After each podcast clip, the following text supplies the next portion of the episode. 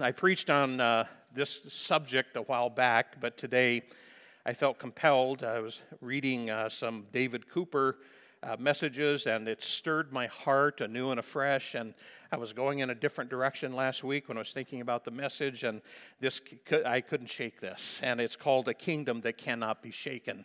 We are a part of the kingdom of the living God. And this kingdom will endure forever. It, it will not even be shaken by the events that are taking place in this world uh, or in the uh, spiritual realm uh, where our spiritual enemies dwell. But He is victorious and He leads us in triumph. I think we'd all agree that uh, uh, the world that we live in is messed up.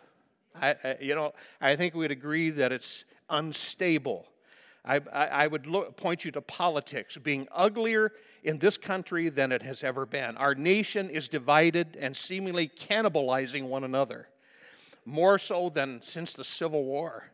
Uh, runaway spending from the Congress threatens the future financial survival of our nation. The moral crisis in our nation seems hopeless it seems like we have passed through so many, so many barriers, caution signs, stop signs that God puts up in His Word for a nation to be blessed, but we have pushed through all of those and ran through them uh, with abandon. And the crisis is not getting any better. We've crossed lines with uh, same sex marriage that violates God's law in so many ways.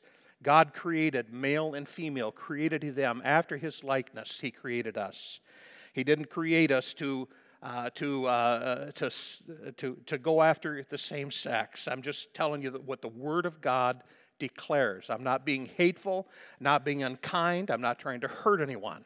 Those watching online, I want you to know my heart that there is redemption, that there is deliverance, that there is salvation, there is hope if you're trapped in same sex attraction.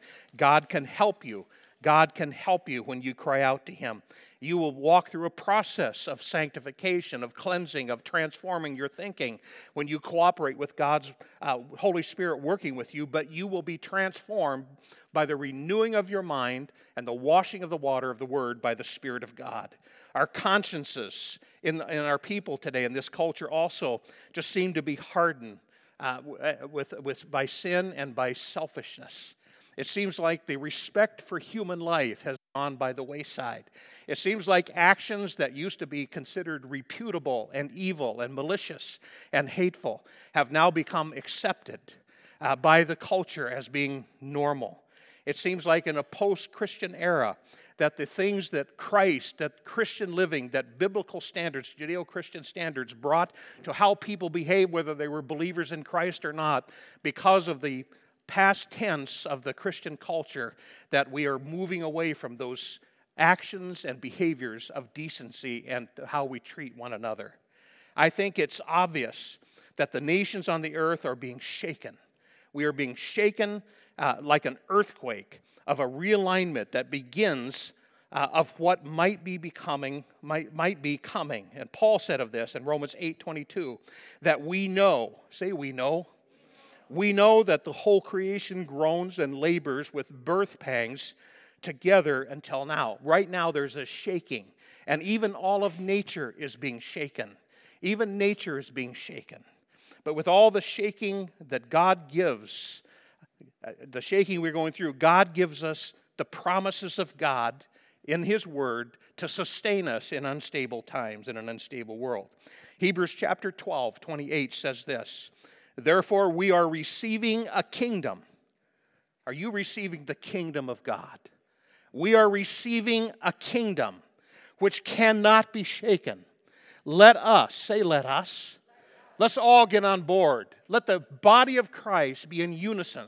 Let us all come into agreement that God's word is the last word.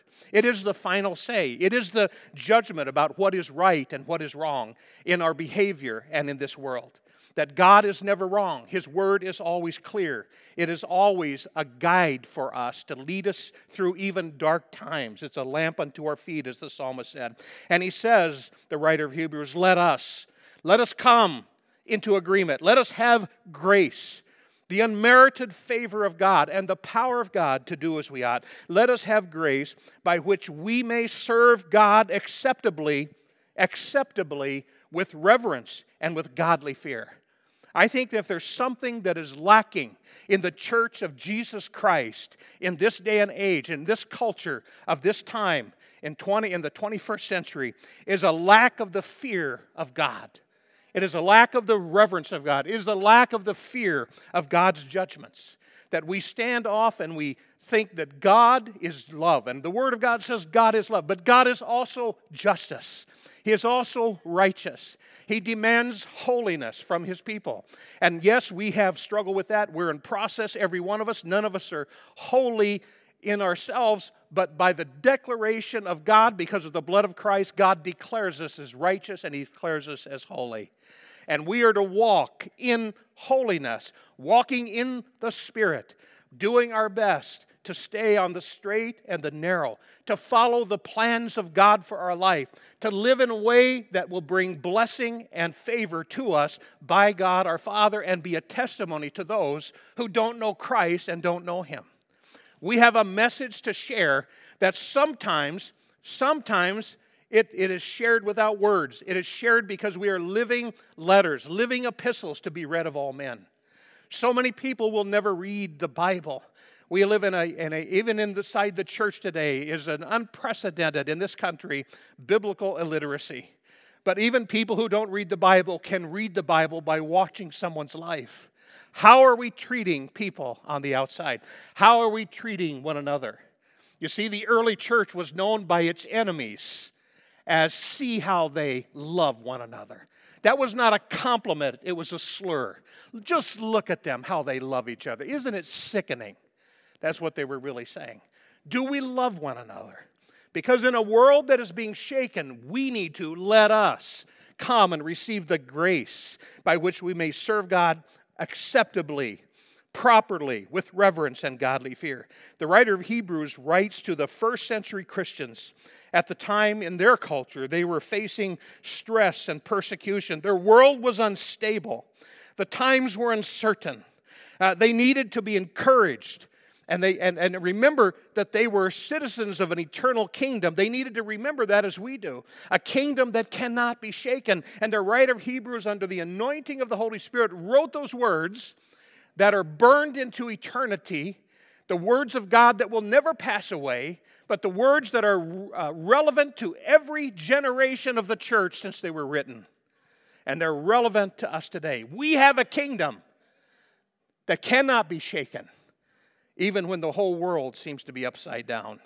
This message inspired by David Cooper, who writes that the kingdom of God means the rule of God or the sphere of God's rule.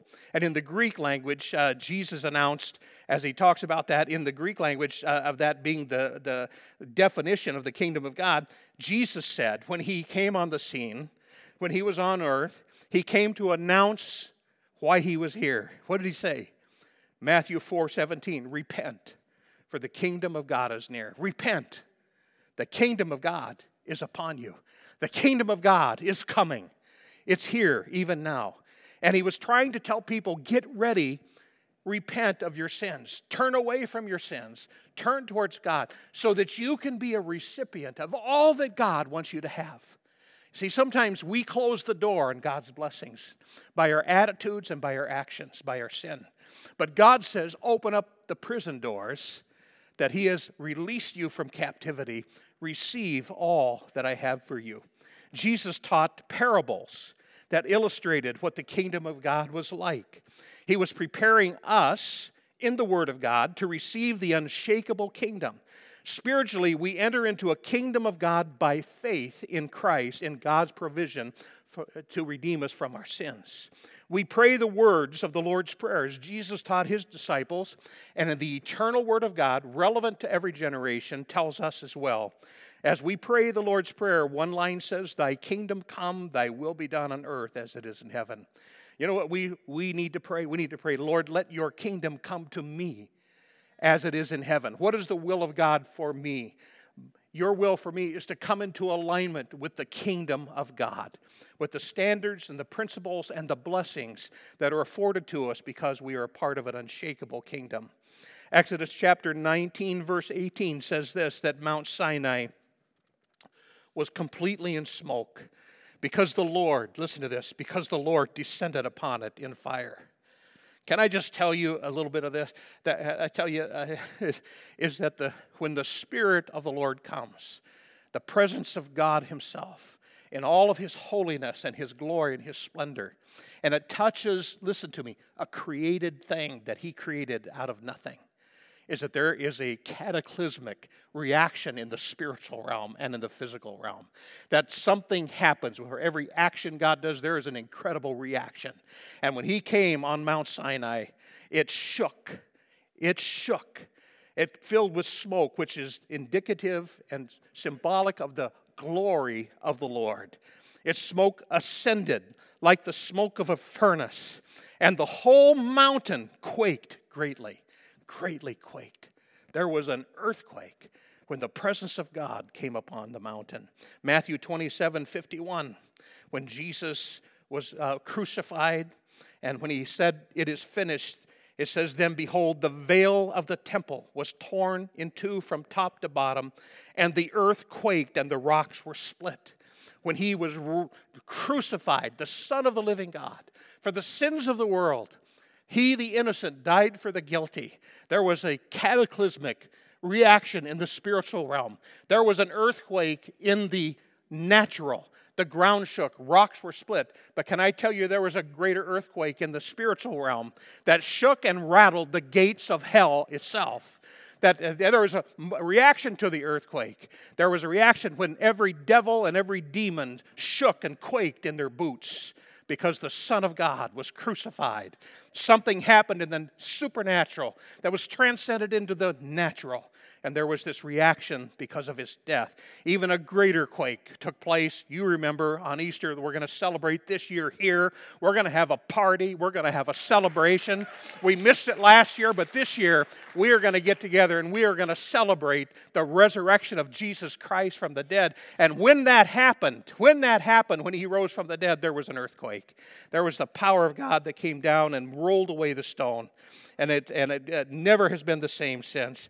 Zechariah 14 4 says, And in that day, his feet, speaking uh, of a prophetic of Jesus Christ himself at his second coming, that he will stand on the Mount of Olives, which faces Jerusalem on the east, and the Mount of Olives shall be what? Split in two from east to west, making a very large valley. Half the mountain shall move towards the north, and the half, the other half, towards the south. There's going to be a reaction when Jesus returns and puts his feet on the Mount of Olives when he returns. Hebrews chapter 20, uh, 12, verses 26 says this, and re- repeating and uh, referencing Haggai 2 6, he says, Whose voice then shook the earth, the voice of God. But now he has promised, saying, Yet once more I will not only shake the earth, but I'll shake the heavens. God is on the move. What he's saying is, I'm on the move. That I'm, I'm going to shake things up. I'm going to shake things into alignment, to come into alignment for my future plans prophetic utterances that are here through the prophets that they're going to come to pass. Isaiah 13 13 says, Therefore I will shake the heavens, God says, and the earth will move out of her place in the wrath of the Lord of hosts, and in that day of my fierce anger, of his fierce anger.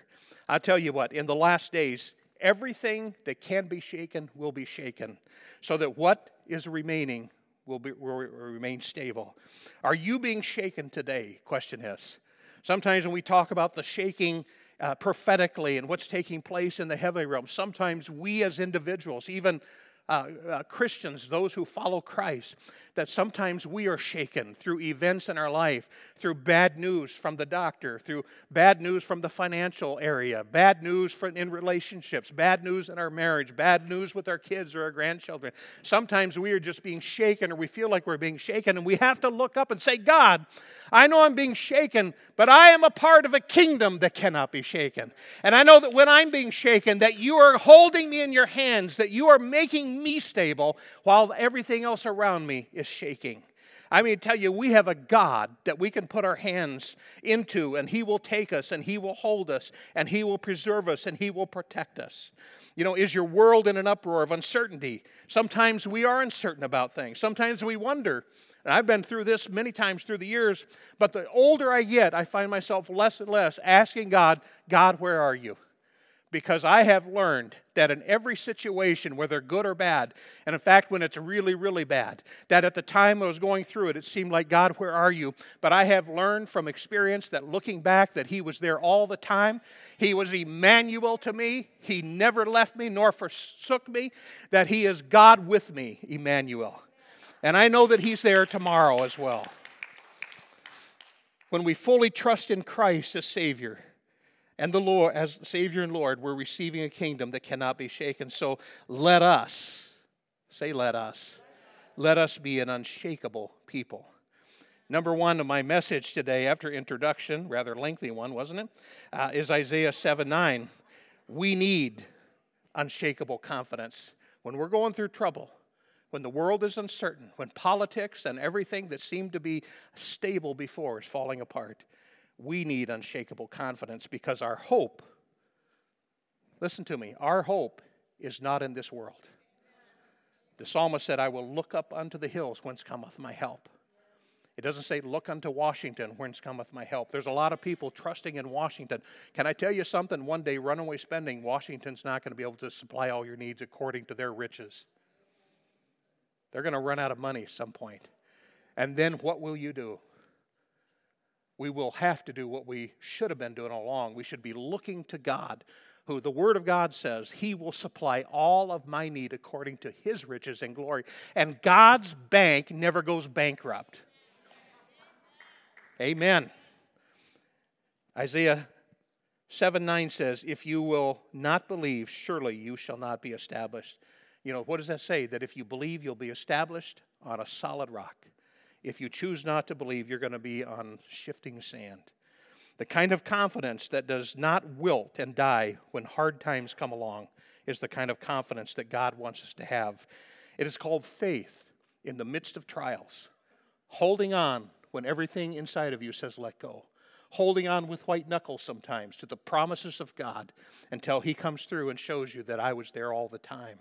Your faith was being shaken. Well done, thou good and faithful servant, He will say to us one day.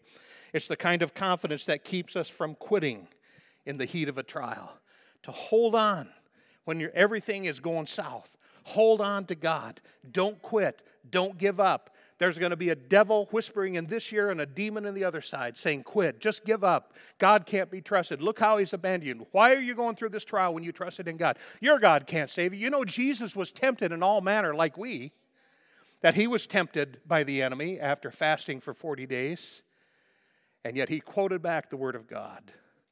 We need to have the Word of God hidden in our heart so that in a time when we're being tested and the devil's whispering in our ear, just give up, just quit Job's wife, in all of his trials, his, his wife said, Why don't you quit, lose your integrity and just curse God and die? Listen to the wife. I think there is there a principle we should never listen to our wives? I don't think, no, I don't think so. But there are times when discouragement and loss and death and loss of children and all the things that they knew, that she faltered. Their, their kingdom, their life was being shaken. And Mrs. Lot was so discouraged that she just gave up, threw up her hands, and quit. But Job said, I will not accept good from the Lord and not bad. I know that one day, listen to this, when my flesh is decayed and eaten by worms, that I shall stand and I shall see the Lord face to face. He had hope of a life beyond the shaking of this world. He had hope in a God that he understood that he trusted in fully, that others didn't understand. How can he keep going? May that be said of us when hard times come. How can they just keep going? I mean, tell you, when I look at Pastor Diana and all the health issues she's had to deal with, I look at her and think, how can she just take just one bad news after another? How can she just keep rolling with the punches? How can she keep smiling? How can she keep praising God? But you know why? She has a kingdom that is unshakable. And no matter what happens in this life, she has hope beyond this life, beyond the grave. That one day her body will die. Uh, whether it be by the, uh, some of the diseases she fights, I don't know. God knows. But one day, listen to me, no matter what happens, she will stand like Job and see the Lord face to face. We have a kingdom, cannot be shaken. We have unshakable confidence in times of trouble. Uh, listen, the devil wants you to shipwreck your faith when you go through temptation and trials and fear and doubt. He may even throw out a baited hook that you bite that you sinned, you, you crossed the line, that you did something you knew you shouldn't have done. But can I tell you, when you're a part of the unshakable kingdom of the Lord Jesus Christ that endures forever through every generation, we have a God that we can go to who says, when you sin, not if you sin, but when you sin, you can come to me and you can confess your sins, and I will cleanse you from all sin and unrighteousness, and you are right standing with me right now because of your faith in me through temptations, fear, doubt, deception, financial loss, relationship troubles, and health challenges. But like Paul, if you have knelt, like this old song, Paul stood on his ground and he continued to, to live the way that he should live in, in times of trial. I remember when I was going through this that I remembered an old song shows that I'm old. I'm getting older, not getting any younger. But some of the comfort of the old songs and some of the hymns that, that resonate with me, that are in my spirit because they mean so much and they're so relevant. And there's a song written, I don't even know who the songwriter was, but it, it says this one verse says this that if you've knelt beside the rubble of an aching, broken heart, when things that you gave your life to fell apart, you're not the first to be acquainted with sorrow, grief, and pain. But the master promised sunshine after rain. And the chorus is powerful. Hold on, my child. Hold on, don't quit. Hold on. Joy comes in the morning. Weeping will only last for the night. Hold on, my child. Joy comes in the morning.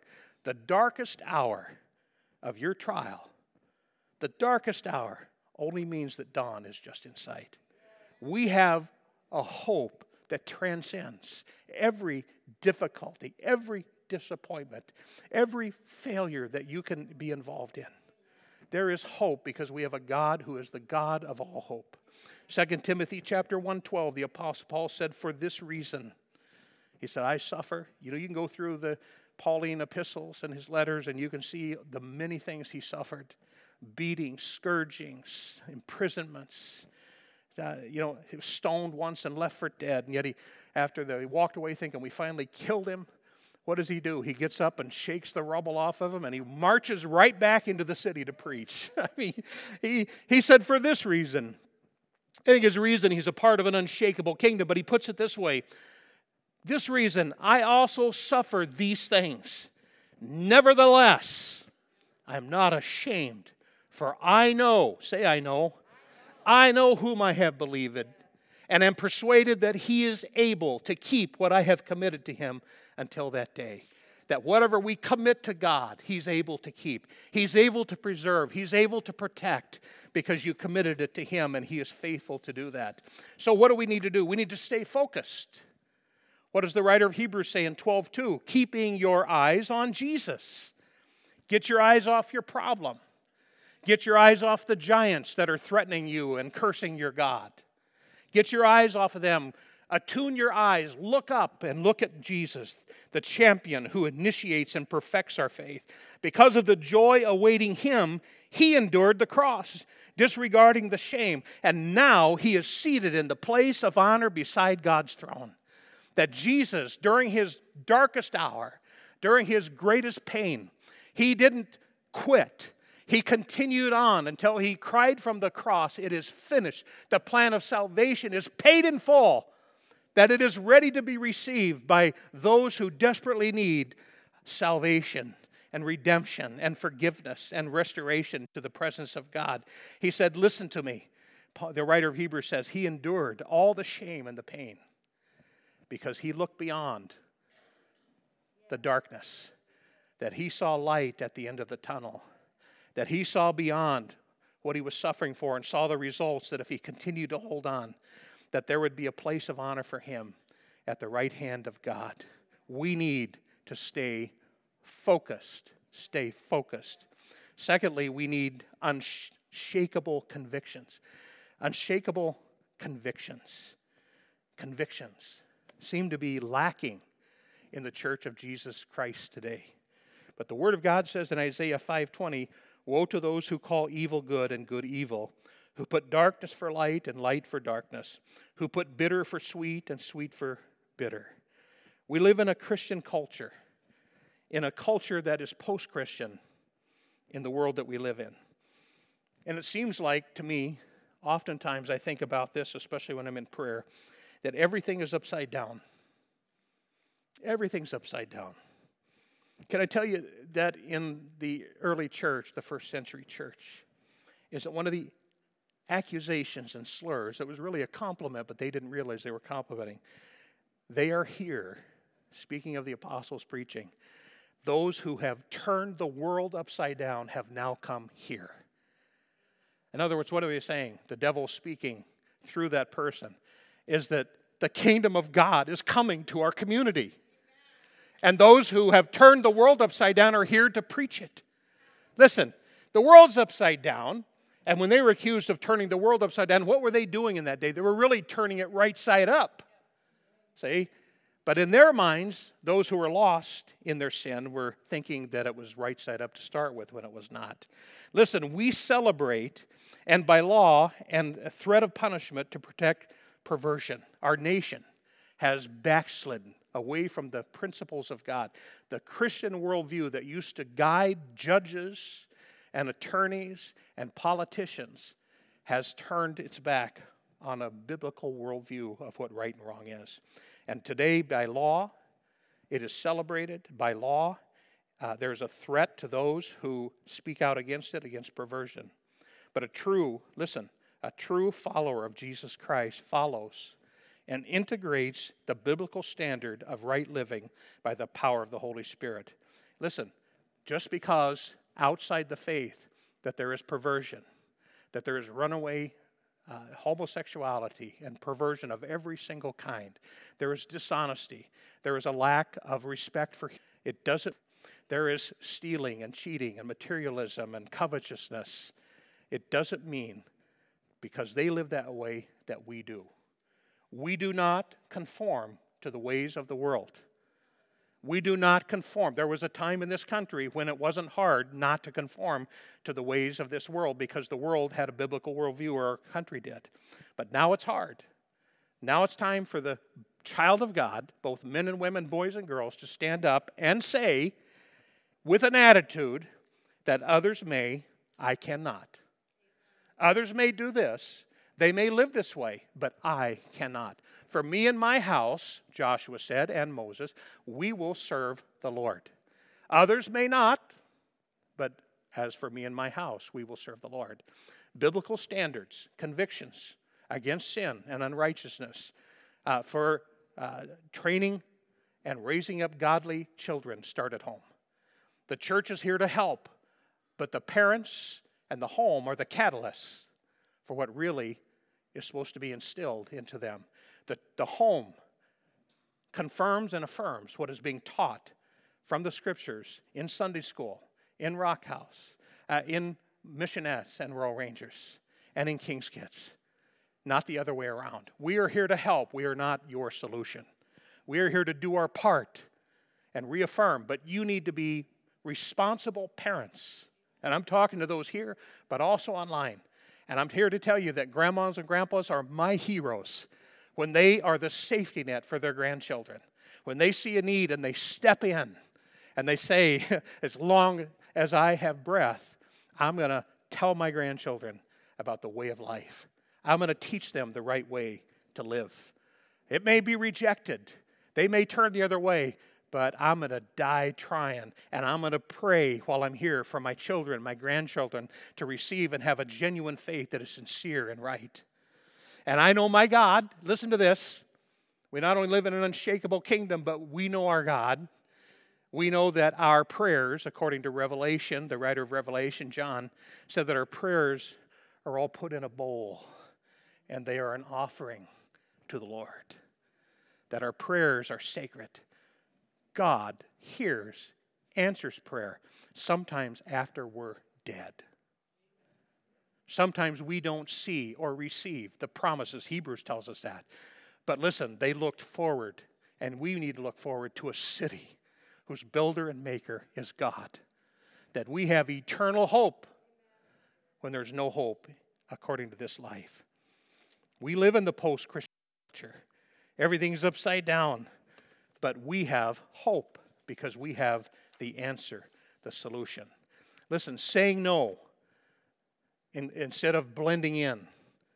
You know, when you say no to sin and to temptation, when people pressure you, especially young people, that everybody's doing it, what's wrong with you? When they mock you and make fun of you because you're still a virgin, as if it was any of their business. What's wrong with you? When right becomes wrong and wrong becomes right, you can remind yourself that we live in a culture that is being shaken, that is upside down, but I am a part of a kingdom that is unshakable. It's time for Christian young people, listen to me, I'm going to be blunt, to take a stand. You say it's hard, suck it up. You know, take a stand. Do what is right. Choose the right path, and you will inherit an abundant life in this life and an eternal life in the kingdom to come. But you got to stand up. You say, well, it's hard. My parents aren't Christians, or my. It doesn't matter. You choose to do what is right, and God will help you and He will honor you. But saying no to blending in like a chameleon, the way the devil wants you to do, is not the answer. Not to listen to the everybody's doing it argument. That's the old as the as human life is. It's not an excuse to sin. It's time, listen to me, for the church of Jesus Christ to rediscover their backbone and to cultivate convictions that are not negotiable or in compromise with the world. I'm reminded uh, at the Diet of Worms, that sounds really funny. It's a German, the Diet of Worms. It's spelled like worm. That sounds terrible. But it's the Diet of Worms in Germany in 1521. It was convened to confront Dr. Martin Luther about his writings and his teachings of salvation by faith alone, not of works. And afterward, he was given, after they heard him and they confronted him, and they demanded that he recant or he would die. His books would be burned. They were already being burned whenever they get a hold of them.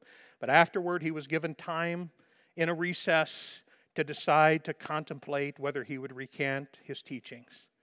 And the next day, when they came face to face again, as he was facing certain death if he didn't recant his convictions and his teaching based on the Word of God, he said this Unless I am convinced by the testimony of the Scriptures or by clear reason, for I do not trust either in this Pope or in councils alone since it is well known that they have often erred and contradicted themselves. I am bound by the scriptures. I have quoted, and by my conscience, which is captive to the Word of God. I cannot and will not recant anything, since it is neither safe nor right to go against conscience. May God help me. Amen. Here I stand. I can do no more before concluding with God help me. Amen. May God give us. See, it's easy for us to look back and say, well, boy, he made the right choice. Well, he should have done that. You weren't facing being burned alive at the stake as others who had shared similar teachings from the Word of God. He was. And God preserved him to lead the church into Protestantism, reform. 1 Thessalonians 5 5 says this For you are all sons of the light and sons of the day. We do not belong to the night or to the darkness. Can we remember that? Amen. Third point, last, I'm going to ask the worship team to come back. We need an unshakable, unshakable commitments. Commitment. Commitment. Matthew 5:37, Jesus said just a simple yes or no, or I won't. In other words, make up your mind. Anything beyond this is from the evil one. And Jesus is simply saying, make up your mind. Either it's yes or it's no. Joshua made up his mind, as for me and my house, we will serve the Lord. And he made a commitment. long before he spoke it publicly. He was doing what? Saying, I'm better than you? No, he was saying, I'm setting an example as a leader that this is the way you ought to be. The word commitment means to be dedicated to a cause, to be willing to make necessary sacrifices for that cause, to demonstrate ownership, and to fulfill one's responsibilities. We have a cause, the greatest cause in the history of this world and the universe. It is the cause of the gospel of Jesus Christ being spread and propagated in our community, in our, in our state, our nation, and the world. We have a cause that many have been killed for, martyrs throughout the history, who have died for the message of the gospel, beginning with all but one of the apostles, and many after that. Stephen being the first martyr in the apostolic church. I remember several years ago, uh, just close quickly with this. Um, there was a young pastor's wife who complained to me in her frustration that in their first church, very young, this pastor shouldn't have been pastoring the church. He was really green, green as grass. But he had a heart, oh, that beat for souls. He got saved, see, uh, from the curse of being a third and fourth generation alcoholic. And God saved him and forgave him and cleansed him and filled him with the Spirit, called him into ministry. And here he is at his first church, very idealistic, very idealistic, believing that all my congregation feels as I do. They're as excited about God as I am. And that, that was a death blow to him later, and he realized that wasn't so. But this young pastor's wife and her frustration had gifts and talents and abilities. And she said, It just seems like our life has changed. It's all about him. It's all about his ministry. It's all about the church. It's all about, you know, what, when do I get to use my gifts? And my advice to her, and I didn't know if it'd be received, is to excel, make a commitment to the call of God on your life. Before you got married, you prayed you'd marry a pastor's wife. You are a pastor. You wanted to be a pastor's wife. Live up to your responsibility and your call to be the best helpmate you can to your husband and work to, hard to support your husband, to be a, a wife that helps him to be successful in his pastoring. And when you do that, because you're honoring God and you're honoring your husband, and you're being respectful to him and submissive to him, that God will honor you and he will raise you up. You know, she did that. She listened and she worked hard to make him successful. Quite frankly, he couldn't have been successful without her. He needed her. And she became the toast of the town. Not just inside the church, the ladies, but outside came and looked up to her as being a leader in the community. Weekly teas at the church where they came out in droves and listened to her as she brought a refreshing into the community and into the church. God honored her. She learned to love being a pastor's wife, love ministry, and they are successful, very successful today in the ministry where they have been a part of for several years now. See, God honors commitment. He honors you when you honor Him. He adds His blessing to those who sell out to Him. 1 Corinthians 15 58, therefore, my dear brothers and sisters, stand firm. Let nothing move you. Always, say always, always. give yourselves fully to the work of the Lord because you know, you know this already, that your labor in the Lord is not in vain. Listen, we're living in turbulent times. Uh, we're, we're coming to, I believe, an end to a worldwide pandemic, that it's winding down. It's time for us to wind up. It's time for us to repopulate our churches. It's time for us to get busy and serve. It's time for us to shake off the lethargy, the apathy, and the complacency, and the laziness, and serve for the cause of the gospel of Jesus Christ being propagated and spread out through the local church. And I challenge you today to do that. Let's bow our heads in prayer. Heavenly Father, thank you for your commitment to us. Thank you, Jesus, for committing to the Father and surrendering to Him, to His will, and to his plan of eternal redemption through the blood of your blood on the cross. God, we thank you for that. That Jesus, you didn't step down from the cross, you didn't call 10 legions of angels. You didn't punish those who crucified you. Instead, you said, Father, forgive them, for they know not what they do. And Lord, you finished the plan of salvation, and because of that, you were raised from the dead victorious over the grave. You bring to us the offer of eternal life through faith in you. And so, Lord, we choose this day, and I encourage those watching by live stream and those here, is to say, Yes, Lord, I choose life. I choose you. I choose to repent of my sins. I choose to repent of being a pretender in the faith and to having a sincere faith. Cleanse me, forgive me in Jesus' name. If you prayed that prayer, simple, but if you prayed it from your heart, God heard. And He will hear you and He will restore you and He will give you hope and He will give you the ability to be a part of the kingdom that cannot be shaken, even when the whole world around you is. Amen. In Jesus' name. Father, thank you for this day. Thank you for the blessing of God on this congregation and those watching online, God. May you bless them, convict them, bring us into commitment. And we ask it in Jesus' name. And everybody said, Amen. Amen.